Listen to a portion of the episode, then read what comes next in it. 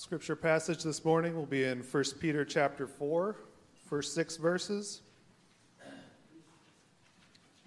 It's page number 1016 in uh, Bibles provided in the seats. 1 Peter chapter 4, verses 1 through 6. Since therefore Christ suffered in the flesh, arm yourselves with the same way of thinking. For whoever has suffered in the flesh has ceased from sin, so as to live for the rest of the time in the flesh, no longer for human passions, but for the will of God. For the time that is past suffices for doing what the Gentiles want to do, living in sensuality, passions, drunkenness, orgies, drinking parties, and lawless idolatry.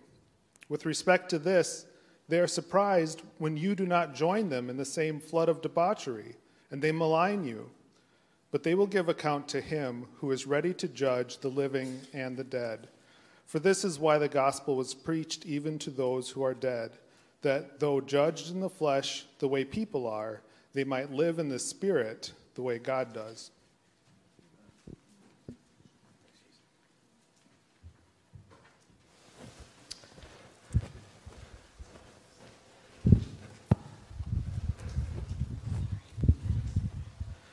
I do encourage you to have a copy of God's Word open to that text that was just read for us there in 1 Peter chapter 4.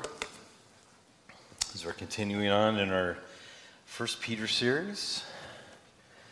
The, last week we had some challenging uh, portions to cover, and then uh, this week there's a couple phrases in there that maybe stood out to you, like, oh, what does that mean? So uh, hopefully we'll get some understanding as we go as we go through uh, go through this today, together today. Uh, first, you know, a couple weeks ago uh, was my birthday, and someone in the church uh, gave me these socks. If you can't see them, there's candy corn on them. So I'm giving, you know, I wore them. So there we go. I appreciate it so much. So, you know, when I was a kid, my brother and I, we went through this uh, probably like a lot of boys do. It goes this survival kind of kick, you know, um, where you know we had read the Hardy Boys, and it seemed like you know, they were always in some you know life-threatening situation or something, and so we you know we wanted to be part of that. And so I remember both of us we we bought backpacks from the thrift store, these big backpacks, and we bought you know some space blankets. Remember those? And put those in there. We even had knockoff Swiss Army knives, you know. Mine had the spoon and the fork on it, you know, so the things that matter is like, you know, things are really important to have on a, on a Swiss Army knife. And I remember we even like uh, put the tent in the backyard and we got this tiny little tent and, and we roughed it a little bit to kind of get used to that or whatever. You know, uh, two city kids were never more delusional about survival than me and my brother. But we thought we were ready right? We, we, we, we, we were going to survive. We, we, we, we could be you know, ready to be you know, roughed out in the woods and, and things like that. Um, you know, surviving is something that we, we don't really think about a whole lot in a lot of ways. And sometimes it's just kind of just, you know, daily life. I think this text is helpful in the situation for where we find ourselves. I know, obviously, it was helpful for the original audience that Peter was writing to. Now, remember, Peter's writing to a group of people who were going through persecution, and they were being they were being persecuted for good. This wasn't as a result of sinful decisions and things like that that they were dealing with bad consequences. No, they were following Christ, but then there was things that were happening. They were losing property. They were probably losing jobs. They were losing relationships. And so they were dealing with all this persecution. So Peter's writing this letter, and we see this right from the beginning. This theme is always going through. He's, he's trying to equip them, and he's trying to help them deal with this in their lives. And one way to put it this way is this in this text is where I believe that he's helping us understand is this is that to survive this life, we must think like Christ. Okay? To survive this life, we must think like Christ. I believe that that's really what he's getting at in the essence of this. There's only one command in, in this passage that we read that was read to us in verses 1 through 6. There's one imperative, and that uh, comes eh, with, in, in, in verse 1 there arm yourselves in the same way of thinking. And so to survive, this life and all the challenges and all the difficulties and all the things that may come its way, we have to, we must think like Christ. So we're going to unpack this, that statement. In fact, that's really going to be our two main points uh, this morning as we go through this uh, text here is about surviving this life and thinking like Christ. But let me pause, ask God's blessing and his enablement, and then we'll, we'll dive into this, all right? Father, thank you that we have the passage that has been read to us. Thank you for your word. Thank you that it is alive and sharper than any two-edged sword. Uh, thank you that it is that your spirit uses your word to convict hearts and um, to challenge our thinking and to encourage souls, God. And so we're, we're asking for all of that today. We're asking for all of that today where we would be simultaneously challenged and convicted, but also encouraged and built up. And, and only you can do that. And, and you, you use your word for that uh, in, in, a, in a primary way. And so as we have the opportunity to look at this text for the next few minutes here, I pray that I would be able to communicate in a way that is helpful to those who are, who are listening but, but even more important, I pray that it would be accurate to what this text actually says and the intention behind the text. And I need your Spirit's enablement for that. We all need your Spirit's enablement to keep us focused and to, to not be distracted. And there's a lot of things that are, are, are wanting to, to take our thoughts and our affections uh, and our attention right now. And so I pray that we'd be able to put those things aside, that we would be able to focus in on what you have for us uh, based on this text here. So again, we're just asking for your spirit to guide us. And at the end of the day, we pray that uh, you would be glorified and honored by the time we spend together today. For it's in Christ's name we do pray. Amen.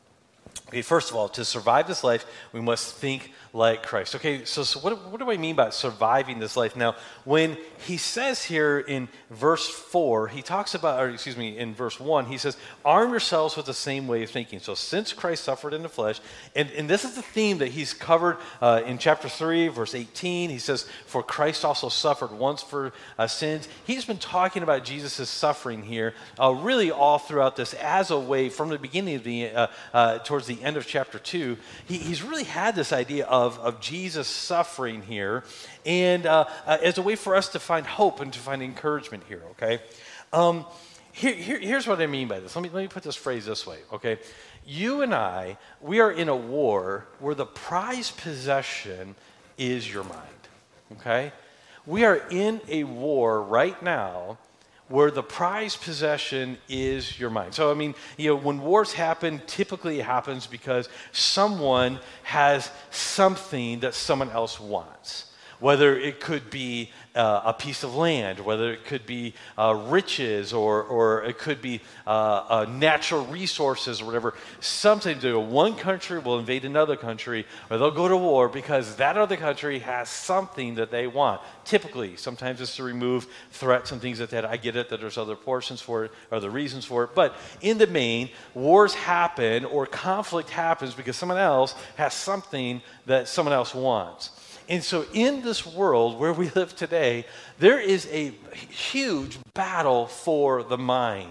Because uh, people understand intuitively that if you can control someone's thinking, you control their actions. Because every action begins with a thought. And so, if you have, if you have control over how someone thinks, then you are going to dictate what they're going to do, and you're going to have a huge impact on what they're going to do. And so, where we're at right now, we're in this battle where the where the the arena and the prize possession. That's the unique thing about it. It's, it's not just the possession, but it's also the battlefield.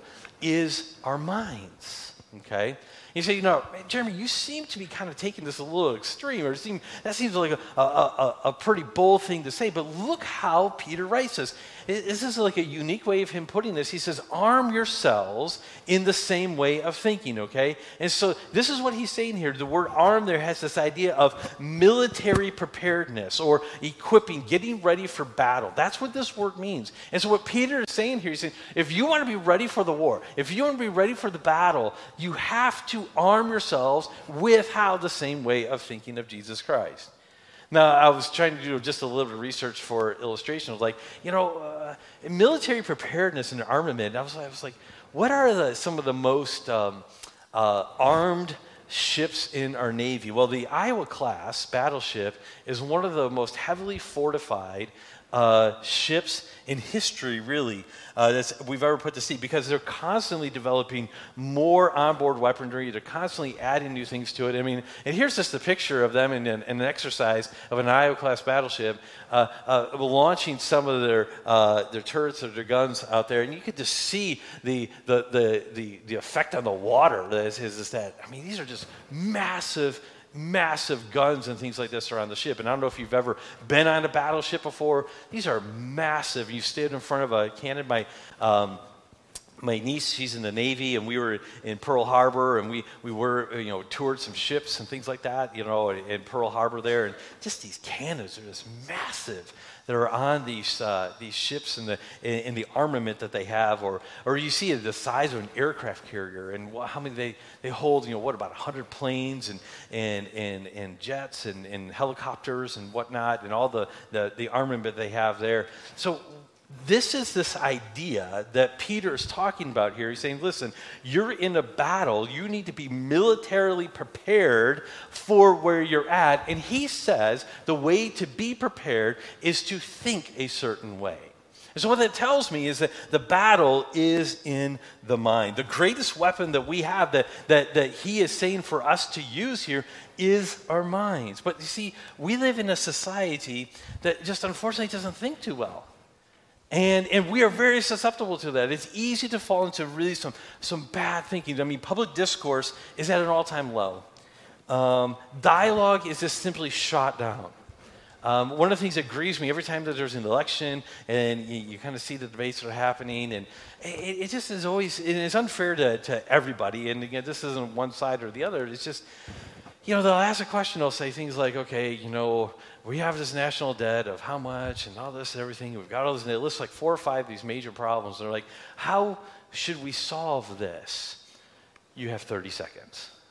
you know, I mean, it's like, who could really come up with any meaningful answer in a 30 seconds or a minute or two minutes at all? You can't all this is structured is about sound bites and things like that. And it's just not helpful at all. We live in a society where thinking is not really well. Uh, disagreement is characterized as hate speech or being phobic. Anger, temper is replacing civil dialogue.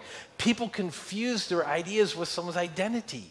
And so there's this time where we live in where I just believe that we really need to be people who are thinking well. And the Bible has a lot to say about it. You say, okay, Jeremy, this is kind of a soapbox for you on. But no, the Bible has a lot to say about this here. Uh, I just put just a few references up there that you, you can see. Let me just, let me just uh, uh, mention a few of these. So Romans chapter 12 says, don't be conformed to this world, but be transformed. How? By the renewing of what? Your mind, right? Renewing of your mind. Philippians chapter 4 says, Finally, brothers, whatever is true, whatever is honorable, whatever is just, whatever is pure, whatever is lovely, whatever is commendable, if there's anything excellent, or anything worthy of praise, think about those things. Think, it says. Ephesians chapter 4 says that we're to be renewed in the spirit of our minds. Philippians chapter 2, Paul says, complete my joy by being of the same mind, having the same love, being in full accord and of one mind. Later on in chapter 2, just a few verses later, he continues to says, have this mind among yourselves, which was also in Christ Jesus. The next chapter in Philippians, in chapter 3, let those of us who are mature think this way. And then in the book that we're in right now, 1 Peter, in 1 Peter 1, 1 Peter 4, and 1 Peter 5, we see this command over and over again be sober minded. We see it three times in this book here. Even the Great Commission that we see in Matthew chapter 28, where it says, Go and make disciples of all nations. How? Teaching them is part of the way we do that. Even the what we consider the great commandment of Matthew chapter 22, when Jesus was asked, he says, What is the greatest commandment? And he says, Love the Lord your God with all your heart, with all your soul, and what? All your mind right? So the Bible has a lot to say, and this is just a small sampling of, of what the Bible has to say about the mind. And it is so important that we think well, and not just think well, but we think biblically. We've got to have our minds be saturated with the scriptures here, and we think biblically. So, of all people, we should be the best thinkers. Now, I don't now, now understand what I'm saying there. I'm not saying that we should have the highest IQ. I'm not saying that we should be the most intelligent or things. That's not what I said. I said we should be the best thinkers. And do you know what makes the best thinker? Is someone who's saturated in truth. That's what makes someone the best thinker because they're not, they're not being deceived by falsehood, they're not being deceived by, by, by lies because the truth, and if as Christians we have access to the truth, the scriptures are the truth, Jesus is the way, the truth in the life, we of all people should be the best thinkers because of our access to the truth. So saturating oneself with truth makes for a healthy mind. But unfortunately, we live in a world that is passionate about normalizing sin. Okay? And where are you getting this? Okay, look at the text. It says, with respects to this, is in verse 4, okay, he says, uh, uh, don't live the way the Gentiles do. He gives a whole list there. Verse 4, we're going to come back to some of this. He says, with respects to this, they're surprised when you do not join them in the same flood of debauchery, and they malign you. I mean, we live in a world that just wants to normalize, is very passionate about sin. And so they're actually to, to, to, uh, to normalizing sin. And, and they're surprised when we say that that's wrong, or we're surprised when we say we're not going to do that. I mean, sexuality, I mean, sex before marriage. I mean, it, it's like almost assumed in our culture today. Well, listen, you, you, of course, you guys are, uh, you're having sex before marriage. Of course you are. But the Bible says don't do that. The Bible says to be pure. The Bible says to, to, to, to protect that for the marriage bond. But it just seems like it's just normal in society. Or experimenting with drugs. It's like, oh, of course, you know, I mean, you know, when you're young, you're going to try things like It's like it's just normal. Well, no, why is that normal? It shouldn't be normal. Overindulgence or dependency on alcohol. Uh, this is another one, disobedient children. That's just kind of a norm given in society today. Well, they're going to be, or teens are going to be rebellious. I, I, I, it's almost like there's this idea in society that once teens, once children get to teenagers, well, you know, just they're going to be rebellious and you just got to kind of endure it. Why is that? It shouldn't be that way. Now, some of you are thinking right now, uh, spoken like someone who doesn't have a teenager. All right? Now, I called you out because I know some of you are thinking that. All right? But it doesn't negate my point. I've spent a lot of time with teenagers. I've spent a lot of time as a youth pastor, and I got one that's right on the cusp of being a teenager, and I, I get it, okay? And I get it. Now, notice I didn't say that some of those rebellious things should never come up. Okay? I think as kids get older and they get independent, and, and that usually happens around the teen years, yeah, they are going to push against things like that. I'm not saying that should never happen, but what I am saying is that as parents, we shouldn't just say, okay, this is going to happen, and we just ignore it disobedient children. I mean, that's the world we live in. It's like, well, kids are going to be kids and teens are going to be teens. Well, no, that's why God's given us the responsibility. And again, you know, listen, it's tough being a parent. I get it. There are so many times, and I look at the, all the failures that I've done as a parent, and so I, I get it. I understand. But all I'm arguing for, I'm not arguing that our kids need to be perfect. What I'm arguing for is that we shouldn't just give it up and just say, well, that's just the normal way. No, it's not normal. That's not what God asked us to do as parents. Okay, gender, sexuality choices, our identity, things like this, our anger, venting, all that is just considered normal. It's like, well, yeah, it's okay. Uh, dishonesty in certain areas, you know, on taxes or whatnot, and things like just not being truthful in some things, you know, all that is just considered normal. And I could go on and on and on. But I think you get the point here is that we live in a society where uh, normalizing sin is actually very, very intentional and it's very passionate uh, is a passionate pursuit. And that's why it says here they're surprised when you don't join them in this.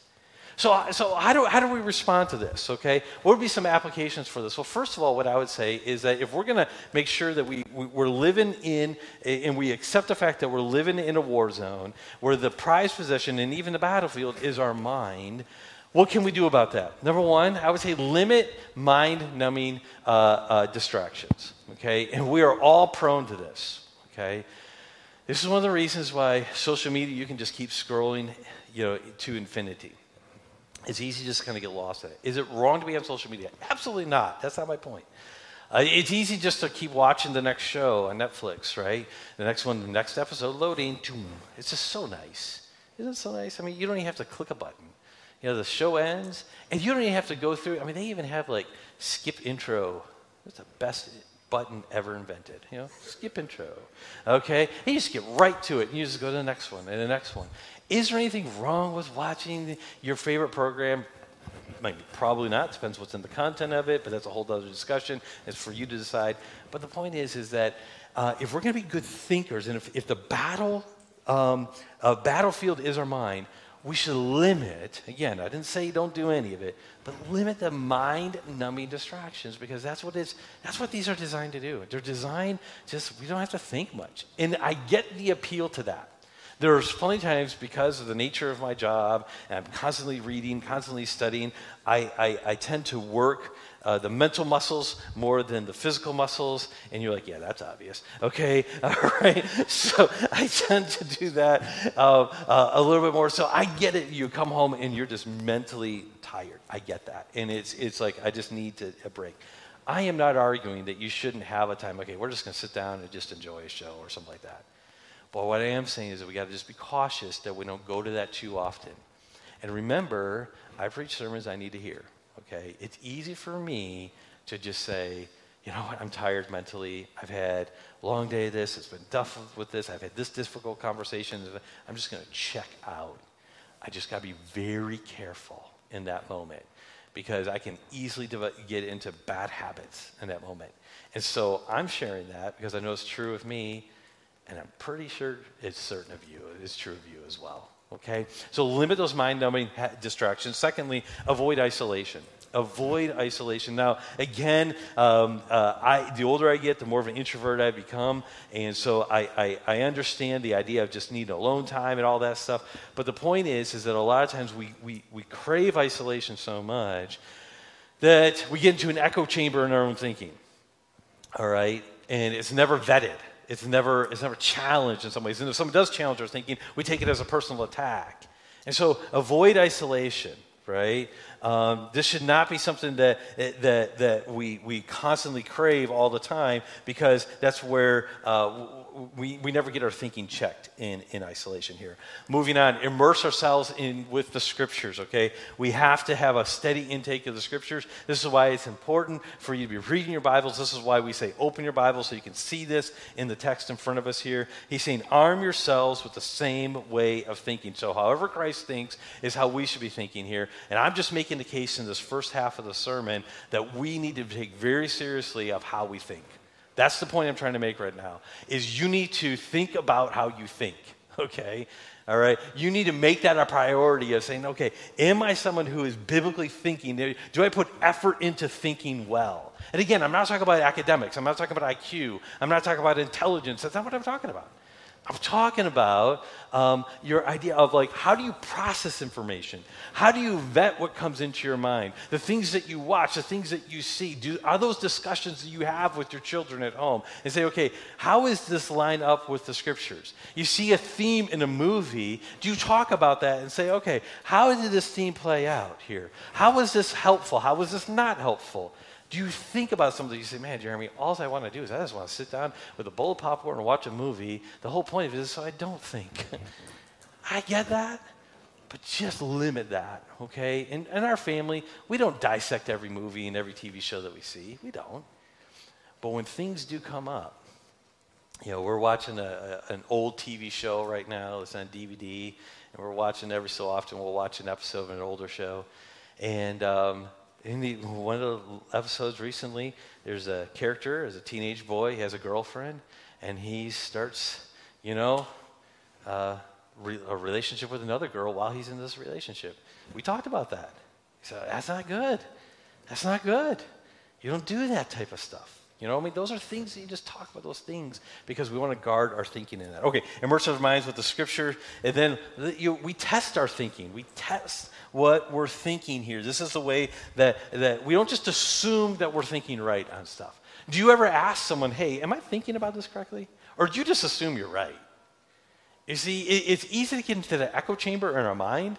And this is one of the reasons, let me just put a plug in for reading, okay? This is why we read books so that we can challenge our thinking and say, okay, well, this person said this. So don't look at when you read a book, don't look at it as like an information download, by the way, okay? Look at it as you're entering into a conversation with the author. Okay? So uh, you're reading this and he's saying this or she's saying that. So is that true? How does that square scripture? What about this? I mean, if you look at my books, a lot of times you'll see like little question marks in the margins. Because what that meant is, as I'm going through, I'm like, I don't know. I need to think more about that or whatever. So it's not information download, it's dialogue that's happening, but it's testing your own thinking on some of these things, okay? So this is why we strongly recommend adult discipleship hour, Sunday school, Awana, small groups, micro groups, getting together with one or two people. This is the reason why we say that you do this. Why? Because in every one of those groups, what we're trying to do is we're trying to make sure we're thinking biblically. And so when you get together with an accountability partner, with a small group or a micro group or something like that, what, you, what should you be doing? You should be testing your thinking. You should be having dialogue about that.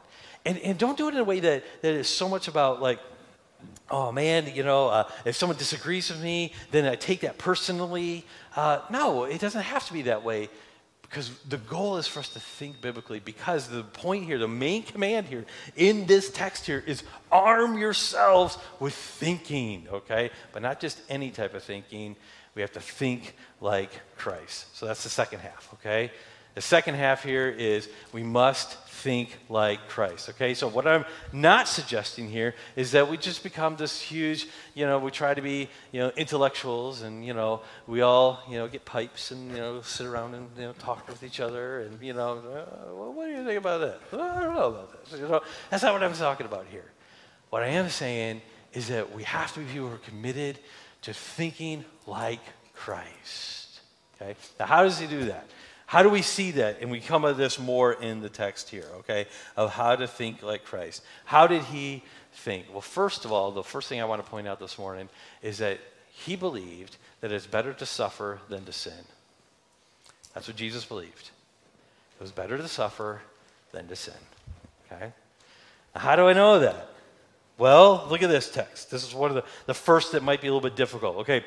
It says, Since therefore Christ suffered in the flesh, Arm yourselves, so there's the suffering. Arm yourselves in the same way of thinking. For whoever has suffered in the flesh has ceased from sin. What is that talking about? That's saying, okay, so if someone is persecuted, then that means they're sinless. Is that what the text is teaching? No, that's not what the text is teaching.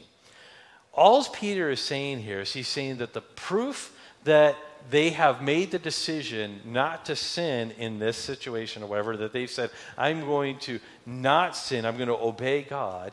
The proof of that decision is that they are suffering for it. That's all he's saying. He's saying, because that you are suffering for doing good, that means that you've made the decision here not to sin. That's what he's saying here. So it's like with Jesus here, he says he chose to obey, he chose to obey the Father, and so he suffered for it. That's what verse 2 is about. So as long as, uh, so, uh, excuse me, so as to live for the rest of the time in the flesh, no longer for human passions, but for the will of God. Okay? So it is better to suffer than to sin here. In, the, in, in Jesus, he lived that out. He said, okay, I'm going to obey the Father. I'm going to obey the Father's plan. And he knew that that was going to mean that he was going to incur, incur suffering to the point where he died, where he even died for us. He died because he was obeying the Father's plan here. Now, how does that relate to us? Well, when we resist temptation, or we're trying to resist temptation, it often feels like suffering. It feels like we're giving up something that is good or something that we really want.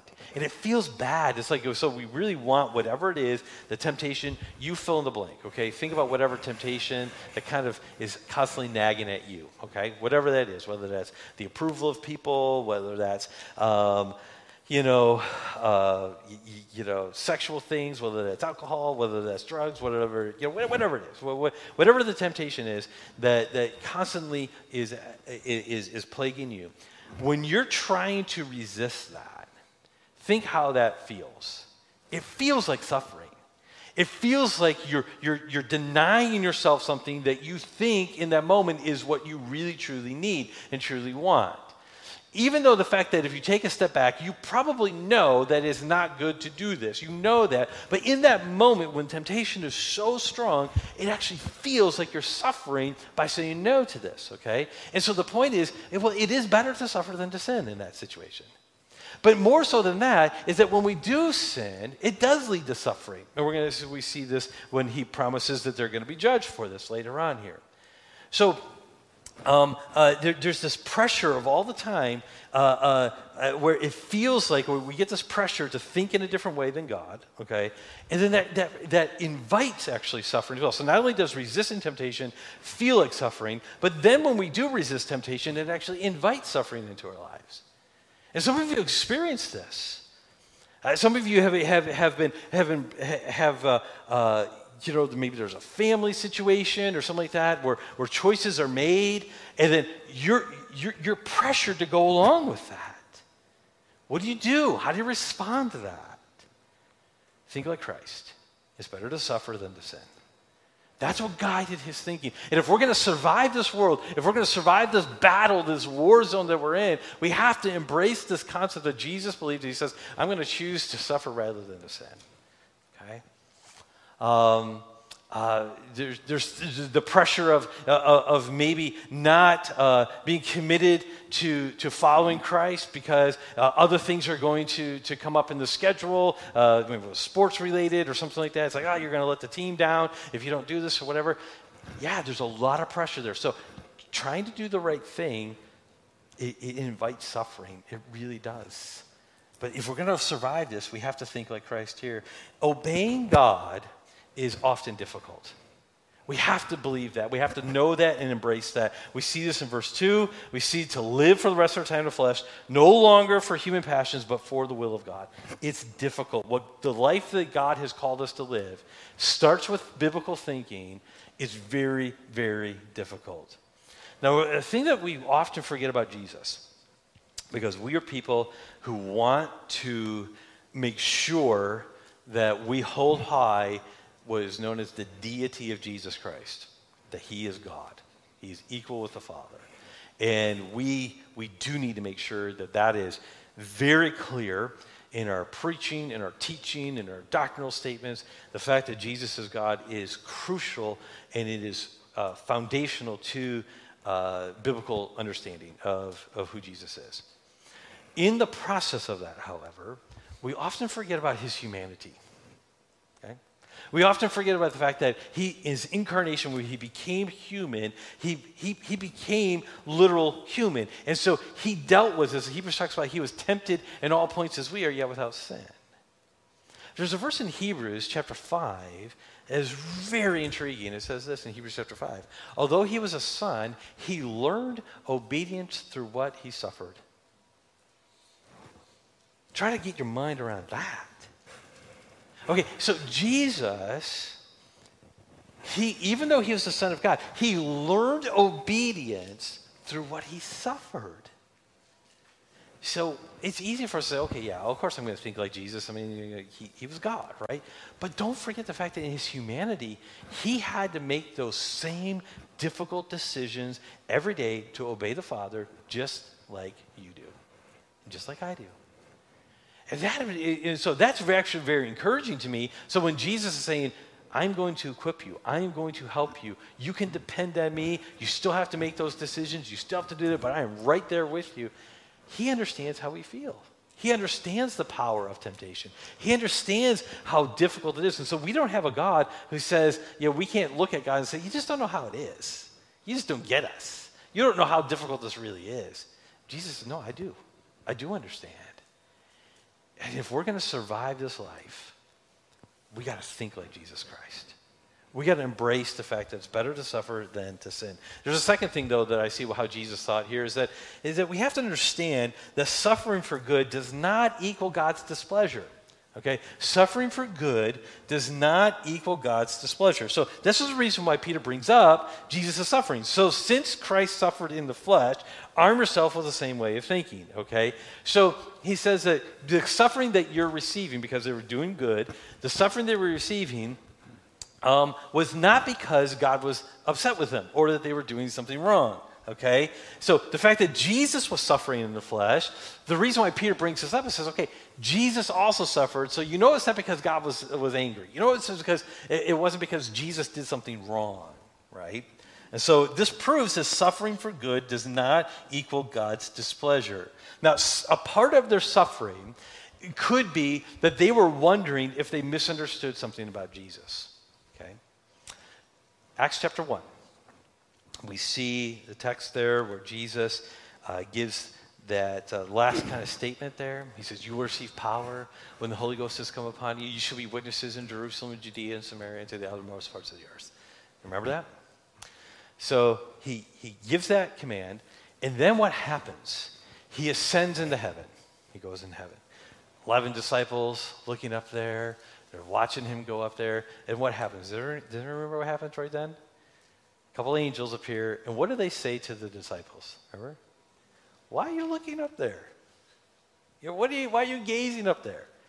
And then they said this The one who just ascended will come back in the same way. And Jesus had said in John chapter 14, you remember, he said, I am going to prepare a place for you, and I will do what? What does he say? Come back. Okay? So the disciples, the first century church, I mean, this initial church that was just getting started here, they see Jesus ascend, and they're expecting Jesus to come back very quickly, like probably tomorrow. So Jesus goes and like, okay, we got to get going. And so he's not back, and maybe they thought it was like a month or so because they had a little job to do. But they're like, okay, Jesus is coming back. Well, as months turned into years, things got very difficult for them. In fact, some of them were wondering, did they misunderstand something about this?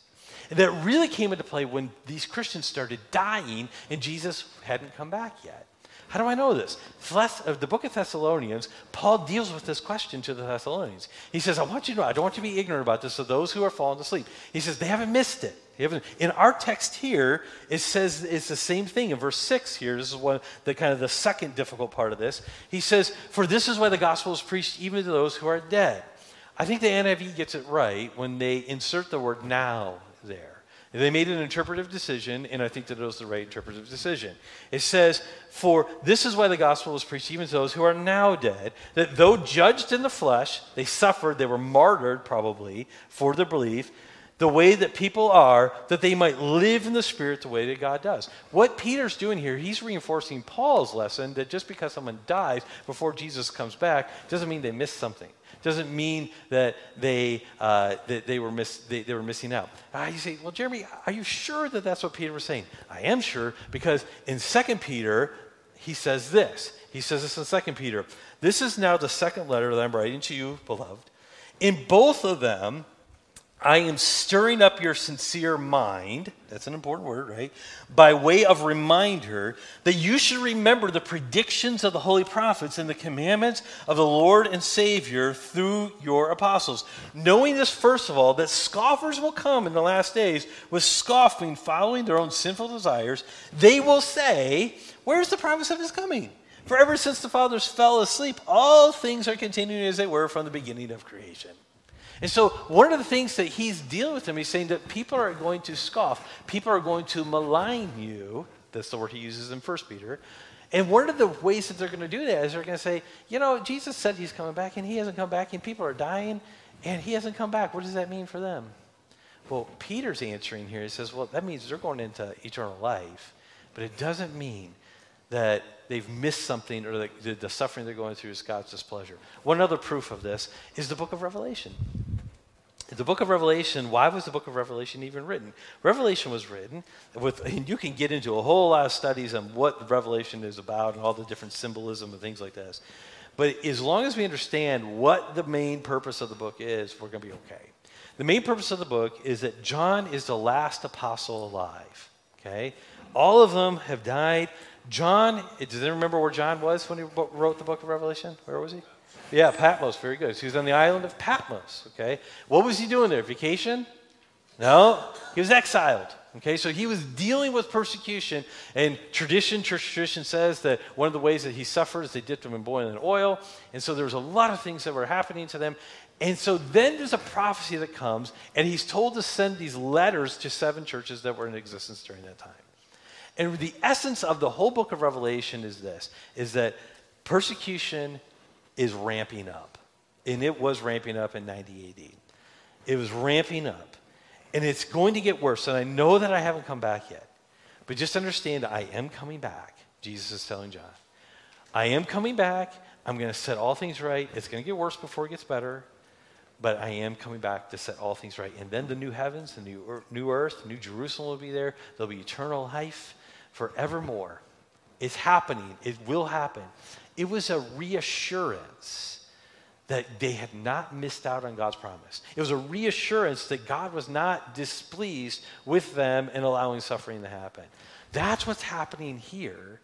And this is how we think like Christ. We think like Christ, saying, okay, just because I'm going through a difficult situation doesn't mean that God's angry with me. And the reason why I bring this up is because that's where our minds always first go. I didn't get what I wanted. What did I do wrong, God? Why are you upset, God? Why didn't you do this, God? Peter, let Peter's letter remind you today that that doesn't necessarily mean. Now, it could mean that if you go through difficult things, that God is displeased, but that's not for doing good. And that's the limitation of this text. Is those who are trying to follow God, but yet bad things are happening to them. It doesn't mean that God is displeased. So you want to think like Christ. The battle zone is the, is the mind right here. We have to think like Christ, and that means that we believe, uh, we don't fall into the trap that suffering for good equals God's displeasure because it does not. One final uh, way of thinking like Christ, the way to think like Christ is that we rest in God's justice. Verse 5 of this text, it says, okay, well, let me go verse 4, talk about these Gentiles and the things that they want to do, all these different sins that are listed there uh, sexual sins, uh, uh, alcohol abuse, idolatry, these are things that are mentioned there. Verse 4, with respect to this, they are surprised when you do not join them in the same flood of debauchery, and they malign you, but they will give an account to him who is ready to judge the living and the dead. They're going to give an account. So this is how we think. We, we, we don't feel like we have to take vengeance. We don't feel like that we have to prove everything because we think like Christ and we trust God's justice. Now, some of you may be looking at the text here. You may be saying, Jeremy, where are you getting that from? Where are you getting the fact that Jesus thinks this way? I, I don't disagree with you, but where, where, where do you get that from the text? Well, I don't get it from here. I get it from chapter 2, verse 23. I put it on the screen. For when he was reviled, he, Jesus, did not revile in return. When he suffered, he did not threaten, but continued entrusting himself to the one who judges justly. And so this is why Peter, he's building off the example of Christ in chapter 2, bringing that into here and saying, just like Jesus understood this idea of, of, um, of God's entrusting himself to the one who judges justly, you too can just understand the fact that they will give an account. So you can trust God's justice in this, rest in God's justice in this, uh, in the midst of suffering and difficulties. I think this verse here, for me personally, Chapter 2, verse 23 of the book of 1 Peter is one of the most liberating verses that I have come across. I come back to this a lot when I feel like I've got to defend myself, or I feel like I, I, you know, something's happening or whatever, or, or something's out of control. You entrust yourself to the one who judges justly. What if you're in a situation where you don't know the truth? The truth just is evading you. You just don't know what the truth is in the situation here. And there's really no way of knowing. How do you deal with that? How can you deal with that and not, you know, have, you know, get all worked up into a lather? Well, you entrust into the one who judges justly. Knowing that truth prevails. Knowing that God is a God of truth and truth will always prevail. And it may take time, it may take years, it may take even time after our time on earth is gone, but God will always judge justly. God will always judge justly, and we can rest in that. And so, as we're dealing with this people here who are going through a difficult time, going through suffering, going through persecution here, what does Peter say? He says, just understand that God will, they will have to give an account to them, and they will judge us, so you can just rest in God's justice. So, we started this sermon by saying this To survive this life, we must think like Christ. And I hope that as we've walked through this, it's been challenging to us that we understand it truly is better to suffer than to sin. Okay? That's how Jesus thought. He was going to be obey, he was going to obey the Father no matter what, understanding that that was going to cause discomfort, understanding that that was going to invite an uncomfortable life. The problem is, is so many times all we are is about finding the most comfortable life as possible that we slip into choosing sin over suffering. Suffering for good does not equal God's displeasure, and we rest in God's justice.